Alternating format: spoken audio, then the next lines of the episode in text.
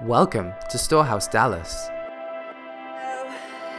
This morning, um, by the way, I have a new microphone. Isn't this cool? It's like a wire coming out of my ear, which means if I want to clap, I can. Who knows what's going to happen from this point on?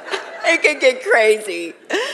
Um, anyway, this morning the Lord really put it on my heart to talk to you about uh, Matthew 4. So, can you go ahead and turn there?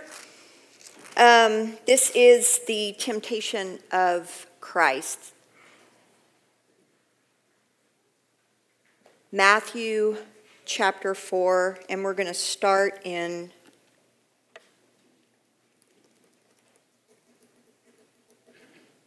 mm, let's start in um, chapter 3. For those of you that have a phone, I just apologize. Let's start in chapter 3. Um, verse 14. Okay, so here he is, Jesus. He's coming to John the Baptist, right? He makes his entrance. Here he is. John was waiting for him to come, John was expecting him to show up. And so he shows up. And you have it here in, in verse 14, um, where, or verse 13, 14. Jesus is saying, You know, I've come to be baptized. John the Baptist had been baptizing people. All of Jerusalem had come out to see him. And John didn't want to baptize him. He was like, No, wait, I know who you are. You're the Son of the living God. You're the one that should be baptizing me. But Jesus said, No, you have to permit it so that all will be fulfilled. And he says this in, in verse 15 But Jesus answered and said to him, Permit it to be so. For thus is it, it is fitting for us to fulfill all righteousness. Then he allowed him. Verse 16 And when he had been baptized, Jesus came up immediately from the water, and behold, the heavens were opened to him. And he saw the Spirit of God descending like a dove and alighting upon him. And suddenly a voice came from heaven saying, This is my beloved Son, in whom I am well pleased. And so, what happens right there is you have two things that happen. You have the first baptism and you've got the second baptism. You've got the baptism of water, the baptism of repentance, the baptism of John. And then you have the baptism of fire, where the Holy Spirit comes in the form of a dove and lands on him. Isn't it interesting that before this time you don't have any recorded uh, documentation of any miracles? After the Holy Spirit came in the form of a dove, what happened? At that moment, it's like heaven and earth came together and everything, even though he was fully God and fully man, everything came together. The Holy Spirit came down and it was game on for him. And he did this because he was the Son of God and the Son of Man who was the firstborn of many people. The new creation, the new man, the new woman. As it was for him, so it will be for us. There are two baptisms that the Holy Spirit has called us into. Number one, the baptism of water, which is the baptism of repentance. John and I had the privilege a couple of days ago to help baptize our uh, oldest granddaughter, Evelyn Tracy, my namesake. And um, it was just so precious. That that was the baptism of repentance, and she was leaving behind her old nature, her sin nature, and she was coming up out of that water you know, washed clean, right?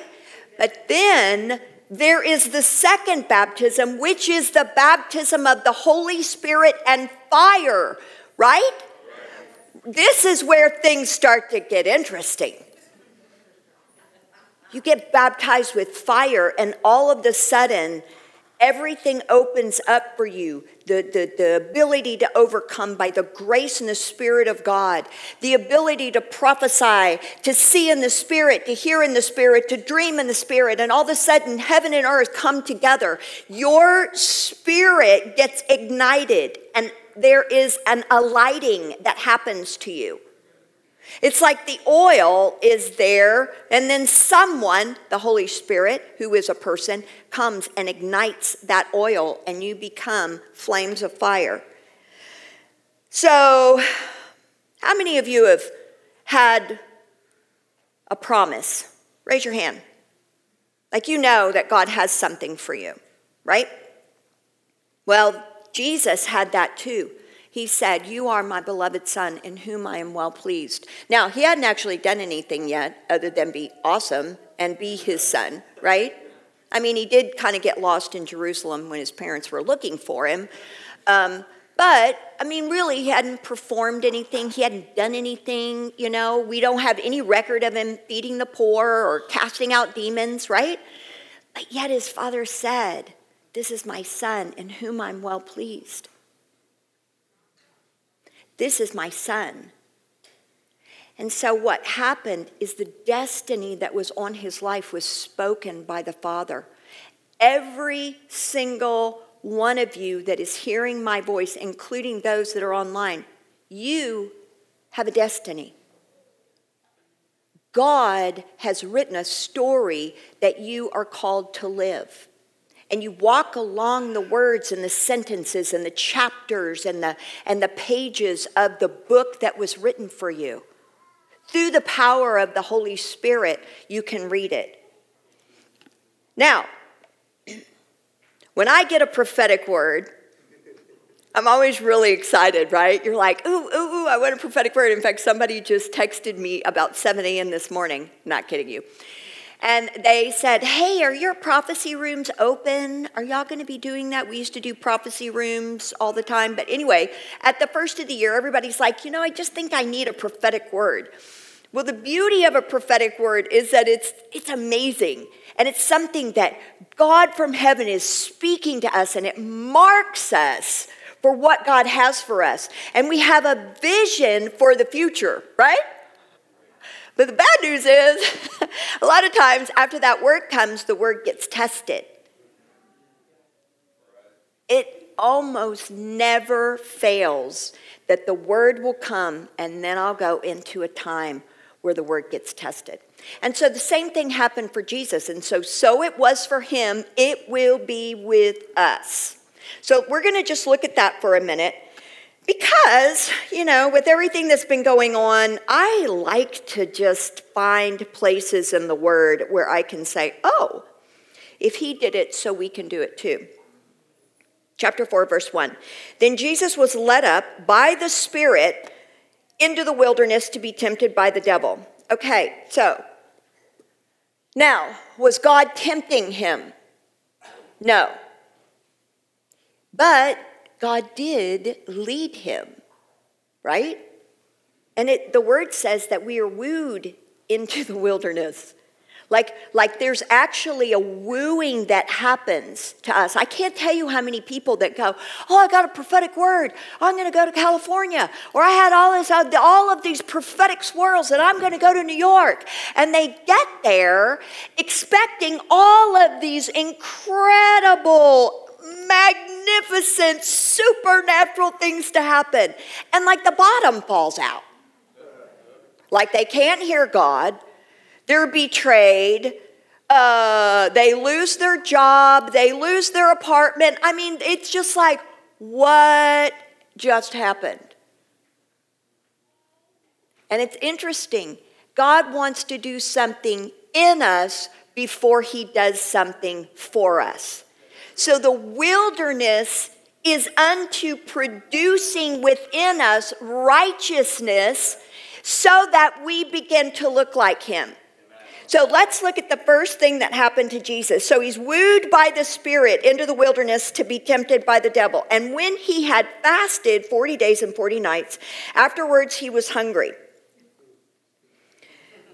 right? He's thinking to himself, I don't know about y'all, but how many of you have fasted 40 days? It's like, all I can think of is fried chicken. It's like, I would like to say, all I can think of is Jesus, but all I can think of is fried chicken and Jesus. I'm like, I'm breaking this fast. I mean, I'm planning it all out. I'm going to go to Bubba's, okay? I'm going to get the, the, you know, I've got the whole list. Which, by the way, you're not supposed to do. You're actually supposed to break a fast with like raw vegetables. And I'm like, I'm sorry. I'm thinking cheese grits. so here he's hungry. I mean, it's at the end. You know, when you're at the end, you're at the 40 days and the grace begins to lift on your fast? You know, it's like, okay, it's time to eat. And when the tempter came to him, he said, If you are the Son of God, there it is, the destiny.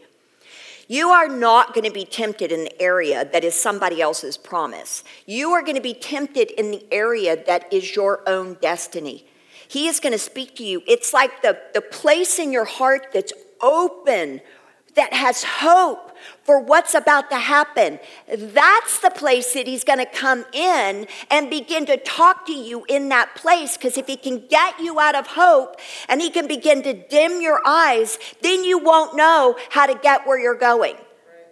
All right.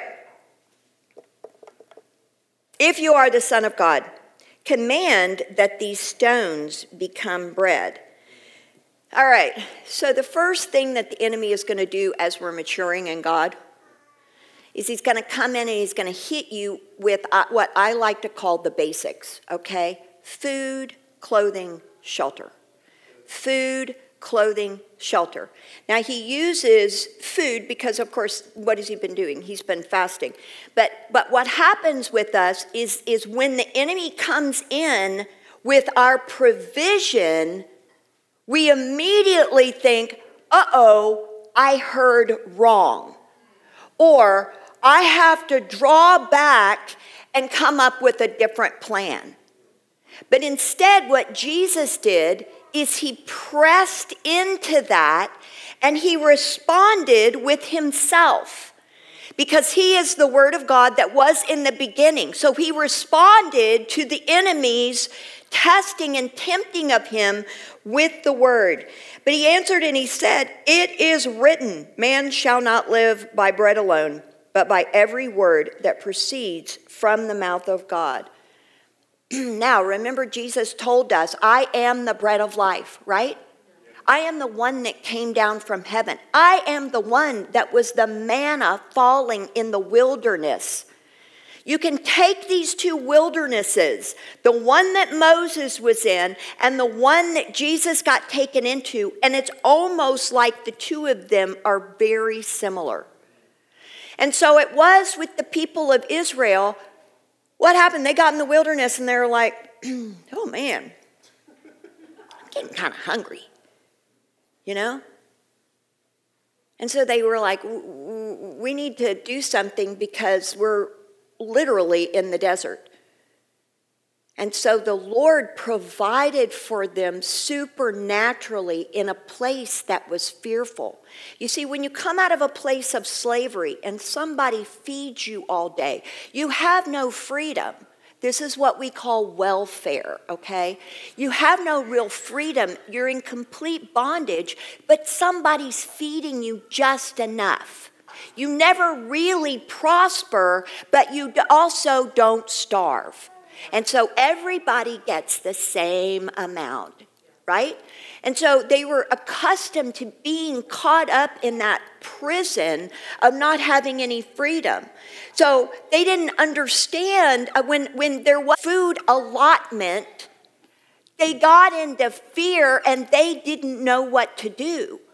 But God is saying, No, look, I am the bread of life. I'm the one that's come to give you a supernatural abundance, more than you can hope or imagine.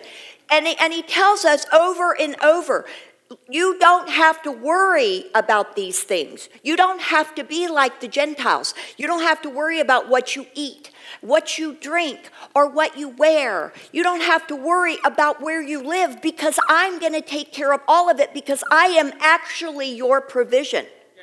Now that I have come, I've taken you out of the system of you having to labor for your own needs. Now, I'm talking something good here, and I'm going to teach you guys about this this next year. Y'all are going to be learning how to get bread out of heaven. You're going to learn this next year how to get money out of heaven. You think God only operates in the supernatural when it comes to healing, signs, and wonders? No, God operates in the supernatural when it comes to provision, and it's the number one thing that He talks about in the wilderness that His people have to understand. You can take that stone. You can take that stone and by the power of the Holy Spirit create bread.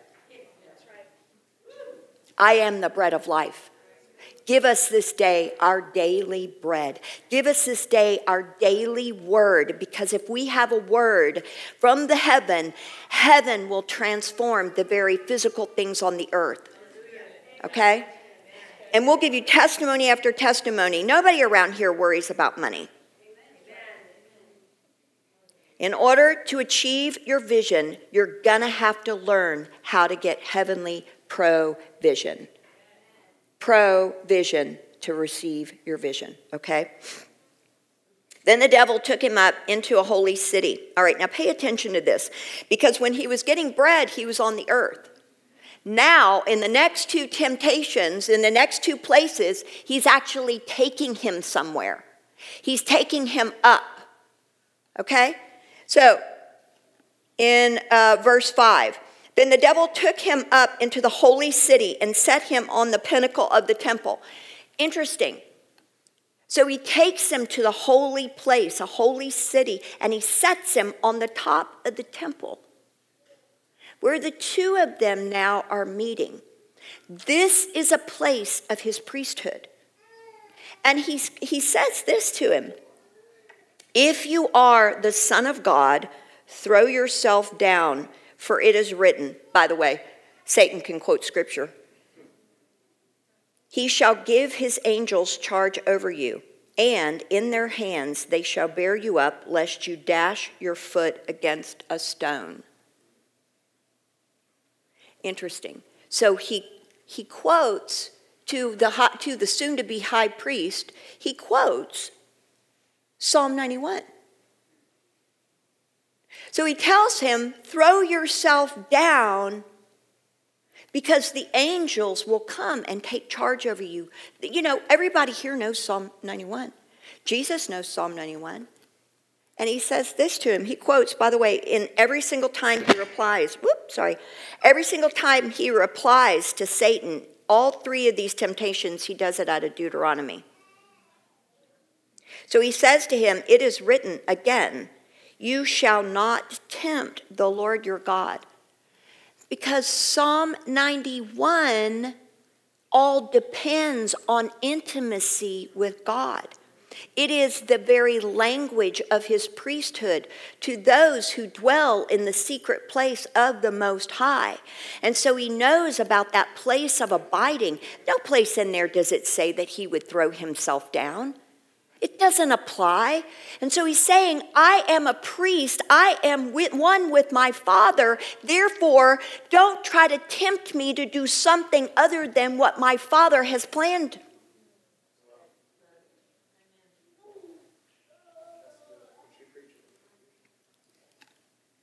The third testing or the third temptation, again, the devil took him up on an exceedingly high mountain and showed him the kingdoms of the world and their glory. And he said to him, All these things I will give to you if you will fall down and worship me. You see, it's true that he had the authority to do that. He had the keys, he was given the keys by Adam. Adam gave him the earth. And so he has, even today, for those that do not know how to take their place in Christ. You know, a lot of people believe in Jesus, but they don't believe in Jesus in them.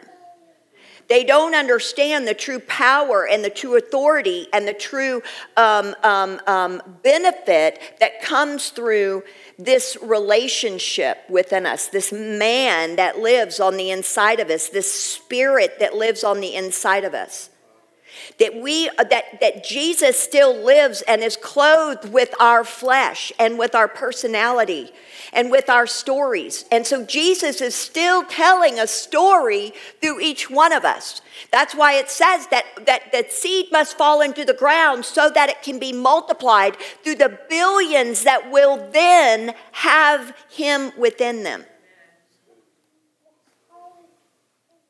And so here he is with Jesus. He's on an exceedingly high mountain. And from that place, he can see everything in the earth. He can see the kingdoms. He can see the future. He can see everything. Now, think about this. And Satan says to him, I will give you all of this. I will give you your destiny. I will give you fame. I will give you fortune, and the glory of these kingdoms will be yours. Man. And he, what he was saying to him is, you don't actually have to go through the pain of the cross. But just like it was with Adam, I'll give you all of this. Because, of course, at the time it was his to give. Do you know that there are people in the earth today that have come into agreement with this, that this voice was presented to them that if you will fall down and worship me, I will give you fame, I will give you glory, I will take your soul. All you have to do is worship me, and it will be game on for you. And the rest of your life on this earth will be mine. That exchange is made, and we're seeing it right now being played out in America. The power of that. But Jesus said, No, no, I'm actually not going to do it that way. He was a good son. Then Jesus said to him, Away with you, Satan, for it is written, You shall worship the Lord your God, and him alone shall you serve. So he rejected the offer of bypassing the pain. And I want to tell you something today. Sometimes when God tarries on the destiny, we want to create our own golden calf. Because we, we are looking around and we're like, but where's God? God said this, but I don't see it happening. And so I'm going to go try to make that happen in my own strength. I'm going to create my own way, which is just self worship. And he, but, but if you will stay in that place of rejecting that voice, because the voice will come and invite you into these things and try to get you out of the will of God, the way of God, and into your way and your will. And you're always thinking about plan B. Y'all see Madagascar? You know the little guy, plan B? That poor guy. the big eyes, you know. Anyway, we're always thinking about plan B. Well, if plan A, you know, with God doesn't work out, I, you know what? I'm, I'm gifted. I can come up with, with plan B and we can find another way to get and circumvent the, the, the way that God has called us to go. But He's saying to us, there is no other way other than the kingdom to get to the thing that I have for you. And if you will tarry with me, and if you will wait with me, if you will worship me, if you will declare my word over the enemy's voice, you will see that you will get there and you will ride higher than you could in your own strength.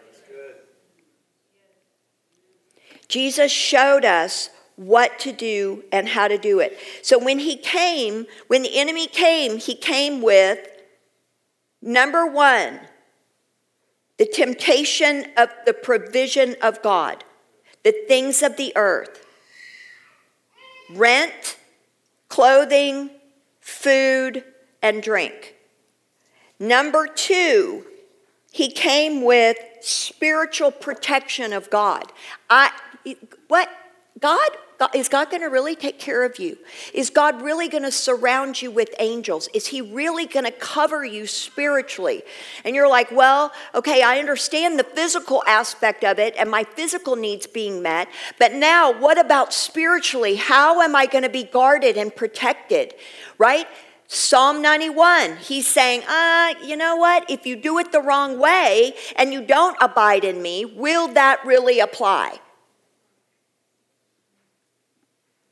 The spiritual protection of God. And then three, the accusation of finally getting to a place where you've got number one, and I understand about the physical needs. Number two, the spiritual needs, I've acquired that. And now it's time for me to have authority and power and dominion with God.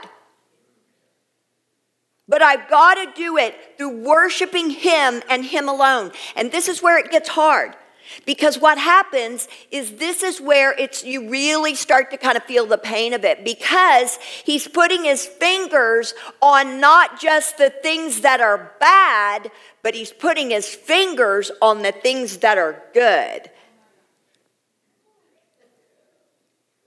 And he's saying that's an idol. See that right there? That's an idol.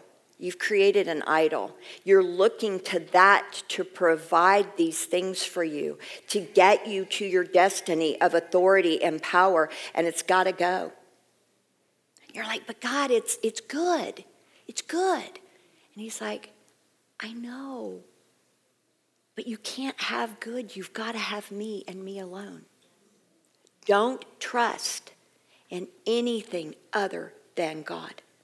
And it's this last place. I feel like we are really even in this house. I think so many of us have, we've understood, you know, we've been here in the house of prayer and we understand that first place of provision and operating in the kingdom to meet our needs. But then we've, we've understood about the things of the spirit and the spiritual aspect of God and how to navigate the heavenly places but it's this last place where you're like, oh man, you want me to leave behind these things that are my creature comforts, the things that I know will help me to get where I need to go. Because the truth is, not even the way that you've been gifted by God, you cannot even trust that. You can't trust what he said no, let me say this the, let me say this the right way. You can't make an idol out of the promise.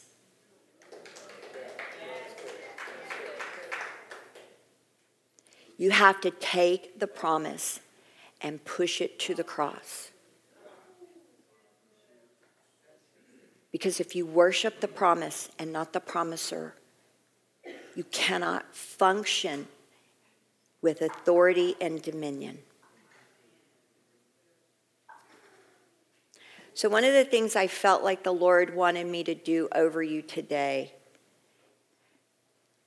I just f- have felt just even in the season of Christmas, I felt like we were just kind of going through the motions over Christmas, like dead man walking.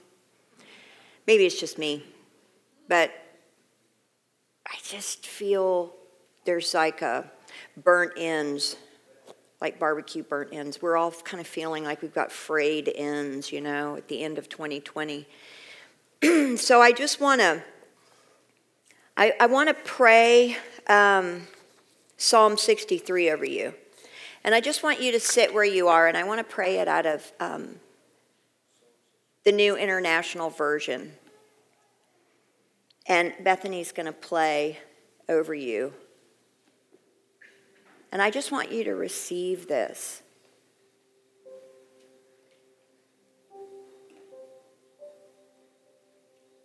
And I and all of the ways that you've felt disappointed this year, Or you've grown weary in fighting. Or you've even felt like you've lost your voice. You've lost your place. You've been put on pause. You've been put on the shelf. I just want to pray over you. Because the truth is, you have a destiny in God.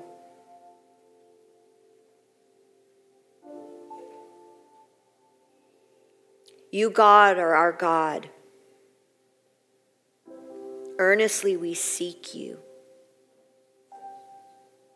We thirst for you. Our whole being longs for you in a dry and a parched land where there is no water. We have seen you in the sanctuary and beheld your power and your glory. Because your love is better than life, our lips will glorify you. We will praise you as long as we live. And in your name, we will lift up our hands. We will be fully satisfied as with the richest of foods. With singing lips, our mouths will praise you. On our bed, we remember you. We think of you through the watches of the night because you are our help. We sing in the shadows of your wings. We cling to you. Your right hand upholds us. Those who want to kill us will be destroyed. They will go down to the depths of the earth. They will be given over to the sword and become food for jackals. But we will rejoice in God. All who swear by God will glory in him, while the mouths of the liars will be silenced.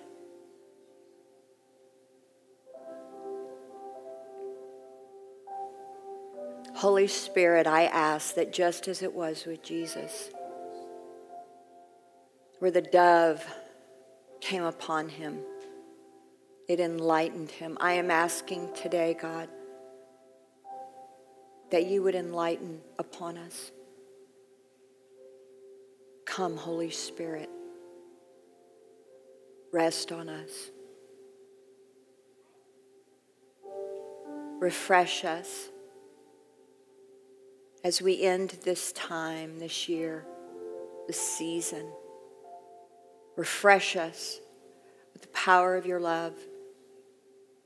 For your love is better than wine.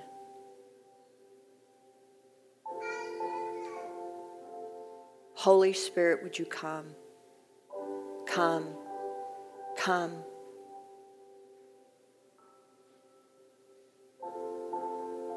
Baptize us fresh with your presence, the power of your word. Give us hope. Give us new eyes. Give us fresh eyes. Fill our heart with your love.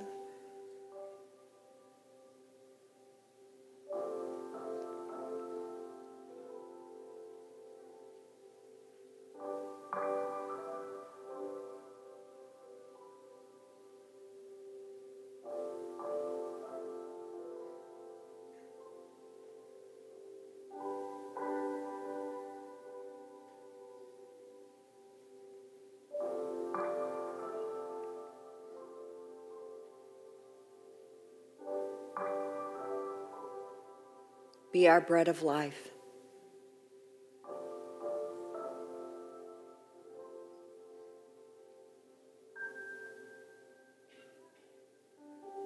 We worship you and you alone. In Jesus' name, amen. All right. John and I love you very much. We'll see you in the new year. We'll talk about the exciting things that Jesus is going to be doing in and through us. I just bless you as you celebrate the shifting out of one and into another.